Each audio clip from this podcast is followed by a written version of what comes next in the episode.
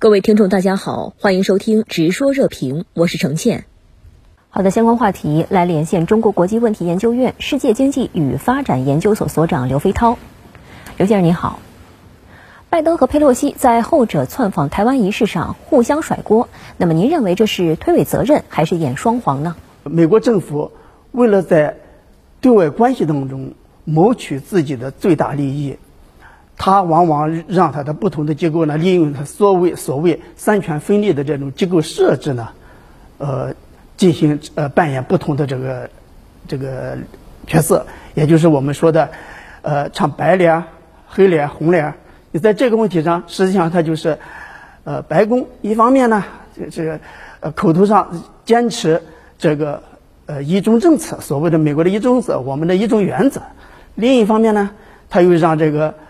佩洛西从国会的角度，然后是唱这种红脸，然后扮演这种彩虹线的角色，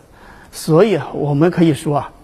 美国人实际上在这个问题上，就是一方面就是狂踩我们的红线，另一方面口头上是叫嚣是这个呃坚持一中的这个他们的这个一中这个政策，我们的这个一中原则，但实际上呢，就是说我们说美国人是试图呃。这个虚化掏空这一中原则，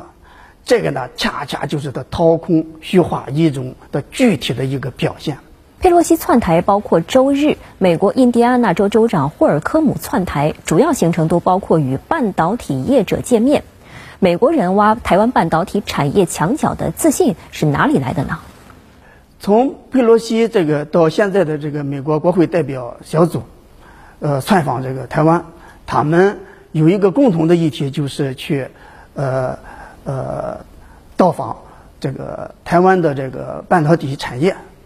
给这个产业半导体产业界的这个人士呢进行这个呃串联活动。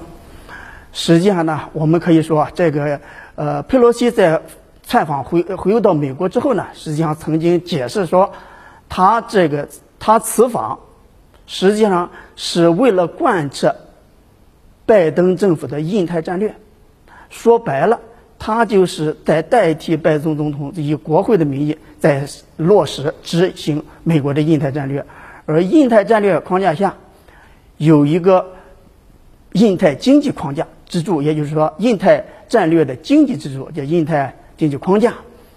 这里头呢，又有一个他们现在正在极力推动的所谓的这个呃 Chips Four，也就是说这个芯片。